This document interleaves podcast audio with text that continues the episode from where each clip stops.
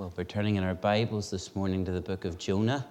Uh, the book of Jonah and chapter 1. We're going to take time to read the full chapter. And just while you're looking that up, um, let me pass on a word of encouragement to you. Um, you'll know that Wesley, uh, Wesley Brewer, he was here with us last week. And Wesley, this weekend, along with a team from Faith Mission, have been running a gospel mission um, on the Isle of Skye. Uh, and last night, um, after the mission, three people um, came and gave their lives to the Lord Jesus Christ. Um, so we praise his name for that. And we're so encouraged for that from that news um, that has been passed down um, from Skye. He sent me a message last night. I didn't receive it till this morning. And it was the best news I've received in a long, long time. Um, praise the Lord for that. The Lord is still at work, and the Lord is still moving in this country and then across our islands. Jonah chapter 1, and we'll take time to read the full chapter. Now, the word of the Lord came to Jonah, the son of Amittai, saying, Arise, go to Nineveh, that great city, and cry out against it, for their wickedness has come up before me. But Jonah arose to flee to Tarshish from the presence of the Lord. He, he went down to Joppa and found a ship going to Tarshish. So he paid the fare and went down into it to go with them to Tarshish and from the presence of the Lord. But the Lord sent out a great wind in the sea, and there was a mighty tempest in the sea, so that the ship was about to be broken up. Then the mariners were afraid, and every man cried out to his God, and threw the cargo that was in the ship into the sea to lighten the load. But Jonah had gone down to the lowest parts of the ship and had lain down and was fast asleep. So the captain came to him and said to him, What do you mean, sleeper? Arise, call on your God. Perhaps your God will consider us, so that we may not perish. And they said to one another, Come, let us cast lots, that we may know for whose cause this trouble has come upon us. So they cast lots, and the lot fell on Jonah. Then they said to him, Please tell us, for whose cause is this trouble upon us? What is your occupation, and where do you come from? What is your country, and of what people are you? So he said to them, I am a Hebrew, and I fear the Lord, the God of heaven, who made the sea and the dry land. Then the men were exceedingly afraid and said to him, Why have you done this? For the men knew that he had fled from the presence of the Lord because he had told them. Then they said to him, What shall we do to you that the sea may be calm for us? For the sea was growing more tempestuous. And he said to them, Pick me up and throw me into the sea, that the sea will become calm for you, for I know that this great tempest is because of me. Nevertheless, the men rowed hard to return to land, but they could not, for the sea continued to grow more tempestuous against them. Therefore, they cried out to the Lord, and they said, We pray, O Lord, please do not let us perish for this man's life, and do not charge us with innocent blood, for you, O Lord, have done as it pleased you. So they picked up Jonah and threw him into the sea, and the sea ceased from its raging then the men feared the Lord exceedingly and offered a sacrifice to the Lord and took vows. Now, the Lord had prepared a great fish to swallow Jonah, and Jonah was in the belly of the fish three days and three nights. Amen. We trust the Lord will bless the reading of his word. Well, if you do have your Bible on you, please do keep uh, the book of Jonah open in front of you. And I trust that the Lord will bless His word to us this morning. Let's just come to Him now um, before we say a word, before we utter a word, and let's ask for His help. I want you to pray for yourself. And maybe you've rushed in here this morning and maybe you're just not quite in the right place quite yet. I want you to pray just now as we quieten our hearts that the Lord will speak to you. As we pray, I need the Lord's help. Because if any, I say anything this morning, it's going to be of no use to you. So we need to hear the Lord's voice. So let's ask Him to come And let's him to, ask Him to speak through His word. Let's pray.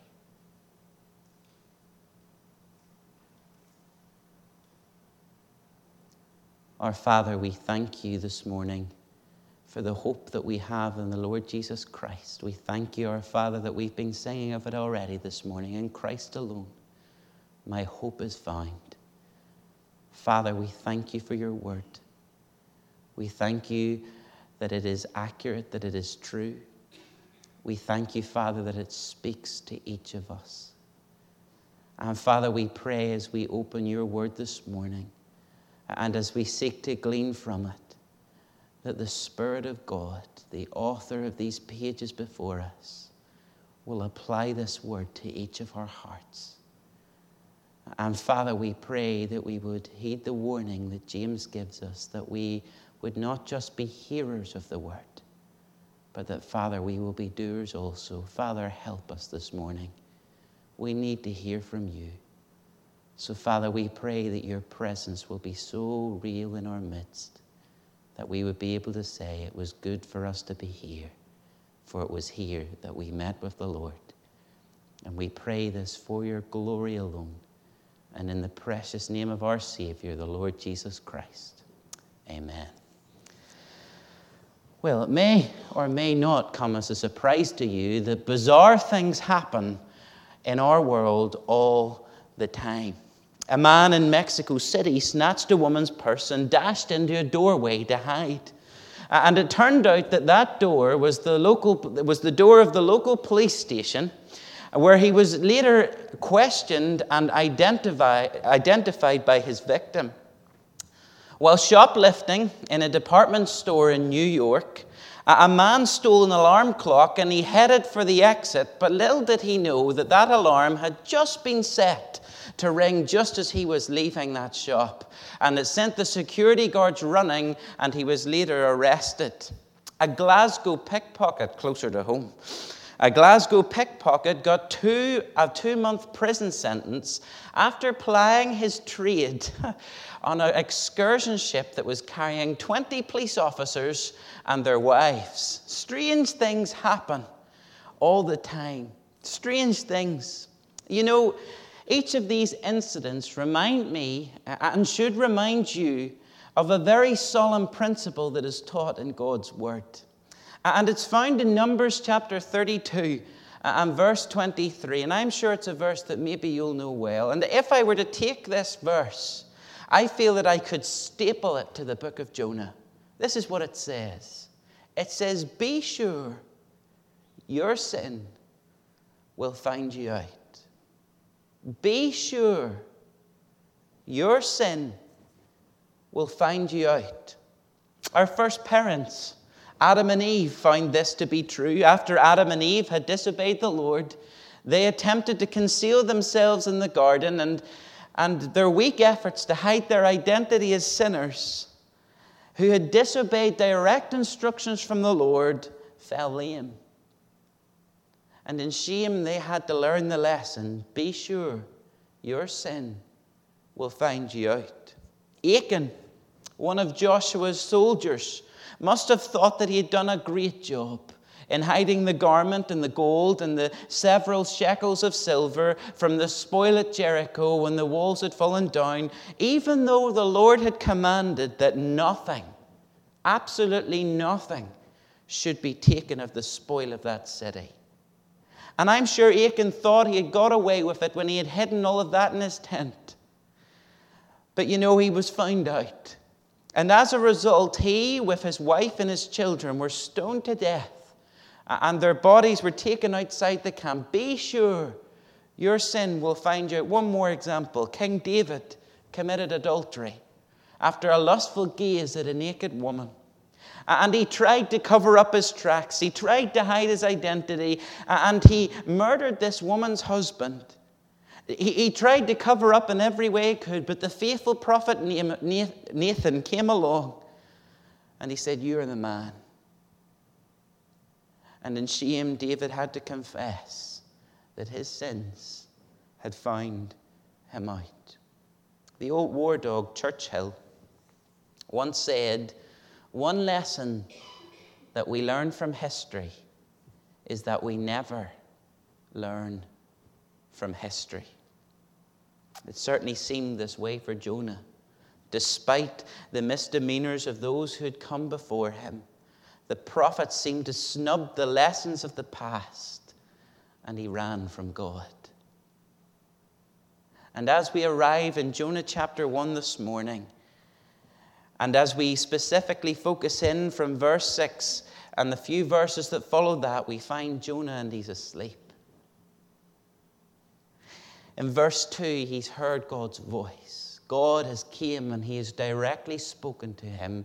He's given him direct instructions. Jonah, you have to go to Nineveh and you've to preach to Nineveh. You are God's prophet. What a privilege. You are God's messenger. What a privilege. And God, He comes and He says to Jonah, You have to go to Nineveh and you have to cry out against their wickedness. And what does Jonah do? He runs in the complete opposite direction. He runs in the wrong direction in verse 3.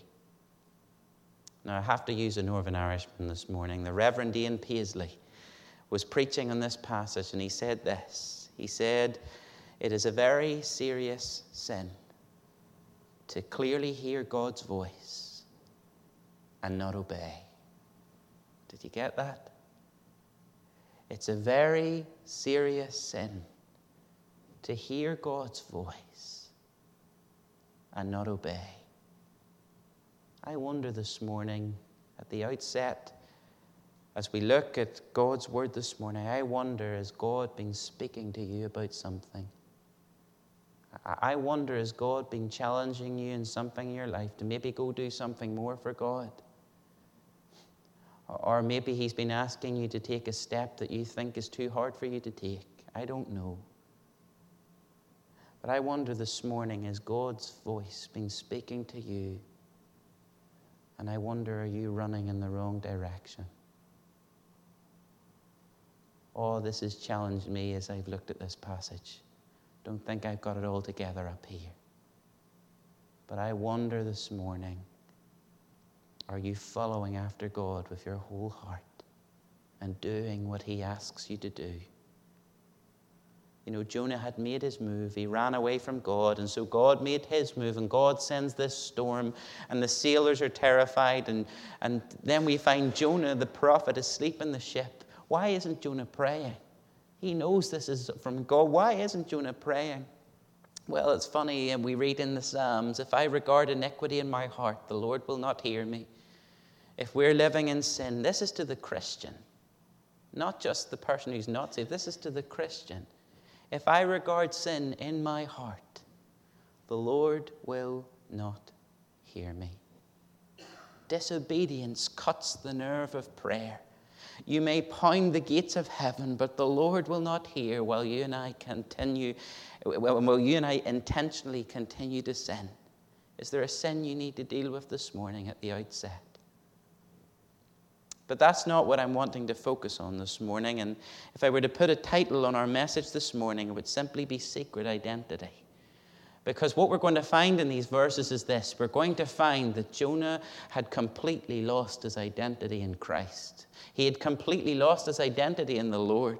The sailors seem to conclude, and rightly conclude, that this storm is a punishment for sin. They cast lots, the lot falls on Jonah, and all of a sudden they're peppering him with questions. They're essentially asking him three things. They're asking him, number one, what is your purpose? What kind of work do you do? Secondly, they're asking him, what is your place? where do you come from? And thirdly, they're asking him about his race. Who are your people? Essentially, they're asking him, Who are you? Who do you belong to? They don't even know that a prophet of God is standing on their ship or sleeping on their ship. So, the first lesson I want us to learn, and the first thing I want us to notice this morning in this passage, is that Jonah conceals his identity. Jonah conceals his identity. Throughout the whole voyage, Jonah's identity, it's been concealed. He's been trying to hide from God. He's been trying to run from God. He's hiding his identity not only from the Lord is he hiding, but all of a sudden he's hiding his identity from the sailors that are around him.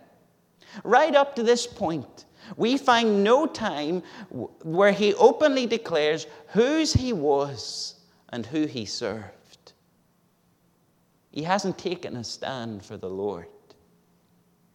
And that's why these sailors barrage him with all these questions. And Jonah, he's concealing his identity. Surely, as a prophet of the Lord, we should hear something more like what Paul says in Romans chapter 1, verse 15. He says, I am not ashamed of the gospel. Why? For it's the power of God unto salvation. Yet we find here Jonah, and he's just lost his way. How interesting it is to note in verse 1, we're told Jonah's father's name, Amittai. That means my truth. That's what the Hebrew means, my truth. And Jonah certainly wasn't living true to his God or walking in his father's footsteps, or at least the meaning of his father's name's footsteps. He, he wasn't being true to God as a messenger of the city of Nineveh. And my, how we see is God, my, as we see it, how we need to be true to the message. How we need to be true to the gospel message, not only in proclaiming it, but in living it. I wonder when we go to work, when we go to school, or wherever it may be, I wonder to the people around us, are we people who conceal our identity? Do you talk of your Lord?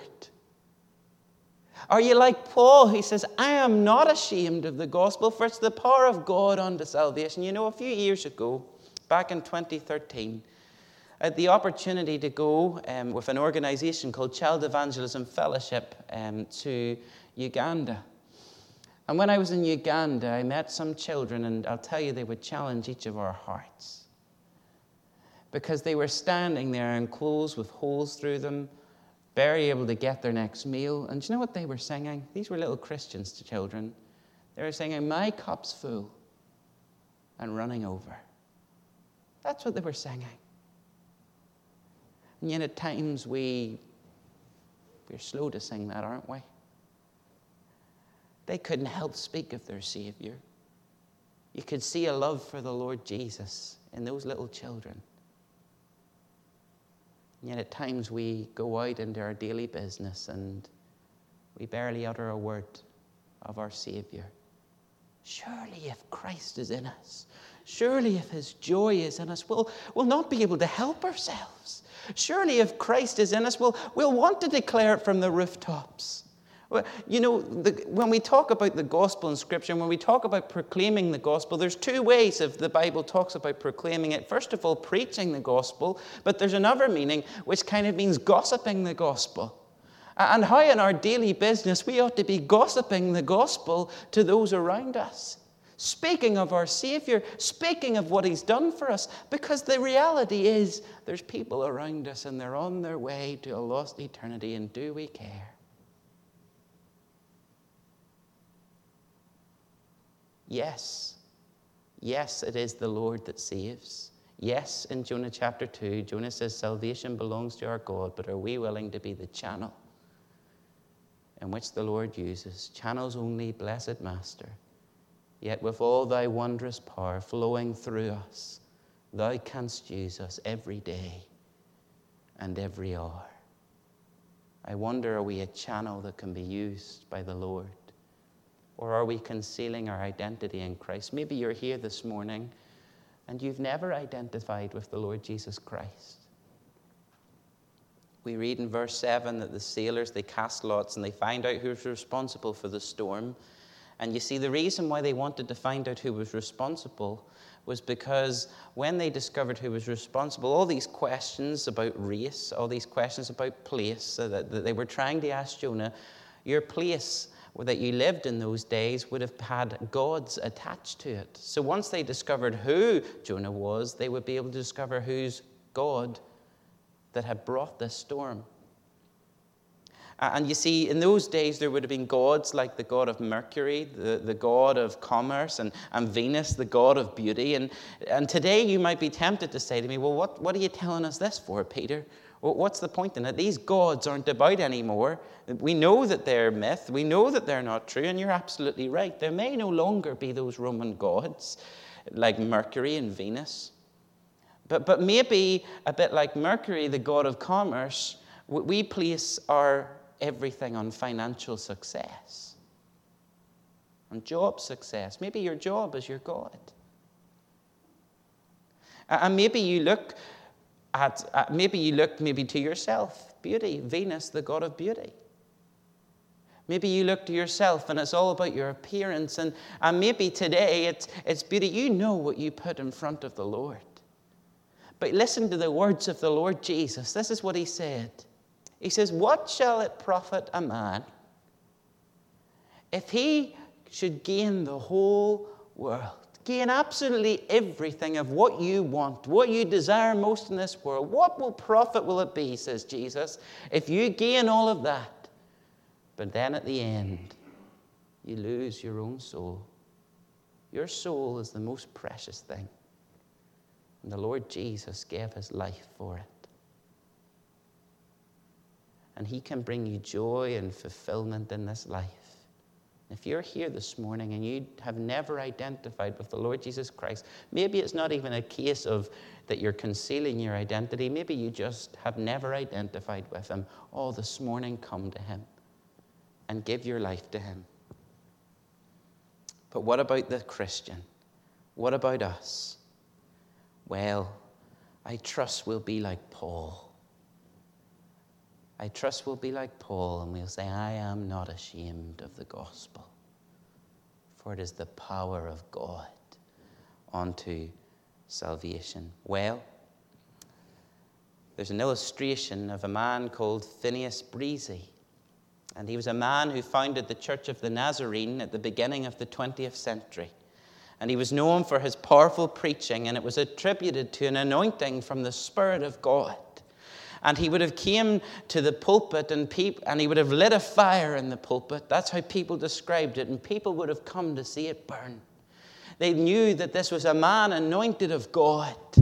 And as they came to hear it burn, whatever, wherever he seemed to be preaching, it seemed that unconverted people would flock in to hear him speak, and quite often they would be convicted of their sins and they would give their lives to Christ.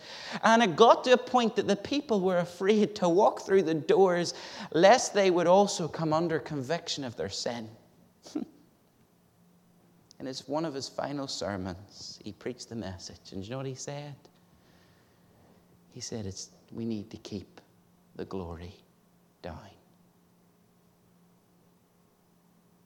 Do you know how we keep the glory down? We need to get on our knees. Because it's nothing to do with me, it's nothing to do with you. It's only the Lord that can move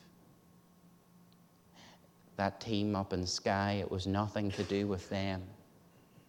That those three people gave their lives to the Lord Jesus Christ. That is a work of God. And we ought to praise the Lord for that. That the Lord would be willing to use people like us as channels. Don't conceal your identity. Secondly, Jonah, he confesses his identity. Finally, the prophet finds his voice. Finally, the prophet actually says something of his God. And when these men start to question him, he confesses three things. Firstly, he speaks of the people who he belonged. Have a look at verse 9. He says to them, I am a Hebrew. He identifies with God's people. Here we find Jonah, and he's beginning to make the right decisions. He's beginning to speak out. He speaks of his people how we ought to speak well of the family of God. How often churches are torn apart by gossip. How often churches are torn apart by backstabbing. When Scripture says that if we have a problem or if there's something, we ought to go straight to the person and deal with it with them.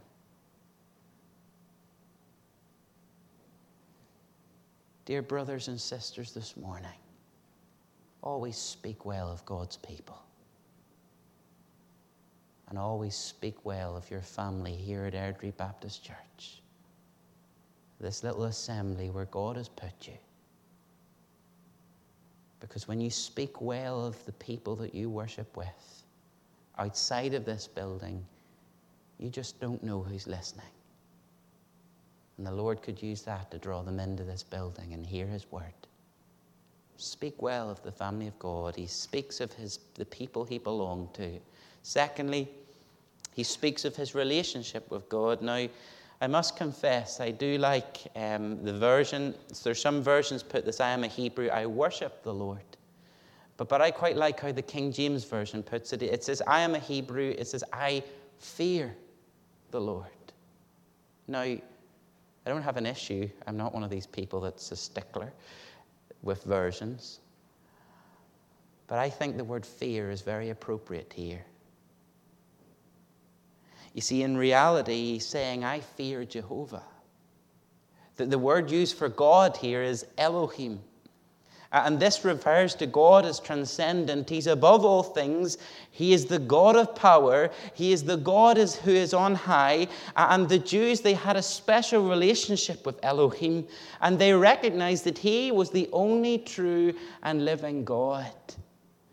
You see, the word here, fear, I believe is very important. You see, fearing God is what is important.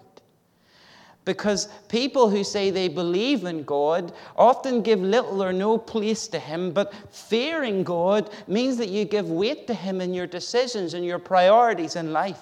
Pleasing Him becomes your first consideration and your greatest joy. It's not only when we fear the Lord and serve Him that we realize, it's only when we fear the Lord and serve Him that we realize what a great Savior He is.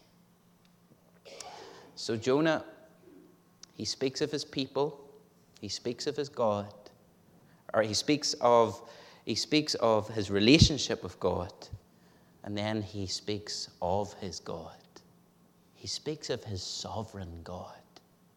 What does he say? He says, I am a Hebrew, I fear the Lord who made the sea and the dry land. He ensures those sailors now know who they're dealing with. And just as Jonah had finally grasped, each of us this morning, we need to grasp a brand new, supreme view of our God. How often Christians these days replace a lofty view of God for such a mediocre view of God. We ought to put him back on his throne in our individual lives and as the church. Daniel never lost sight of that God. He said, God rules the army in heaven and among the inhabitants of the earth, and none can stay his hand and say to him, What do you do? Daniel 4:35. The psalmist also reminds us in Psalm 48, verse 14, he says, This is our God forever and ever, and he will guide us unto death. Do you get it? We ought to fear the Lord and we ought to confess him as our Savior. But finally, in closing this morning, I want you to look at the reaction of the sailors. This breaks my heart. Well, first of all, we see they're terrified. And they realize that the God they're dealing with is the one and true God. And later in the passage, we're told that they turn to him in worship.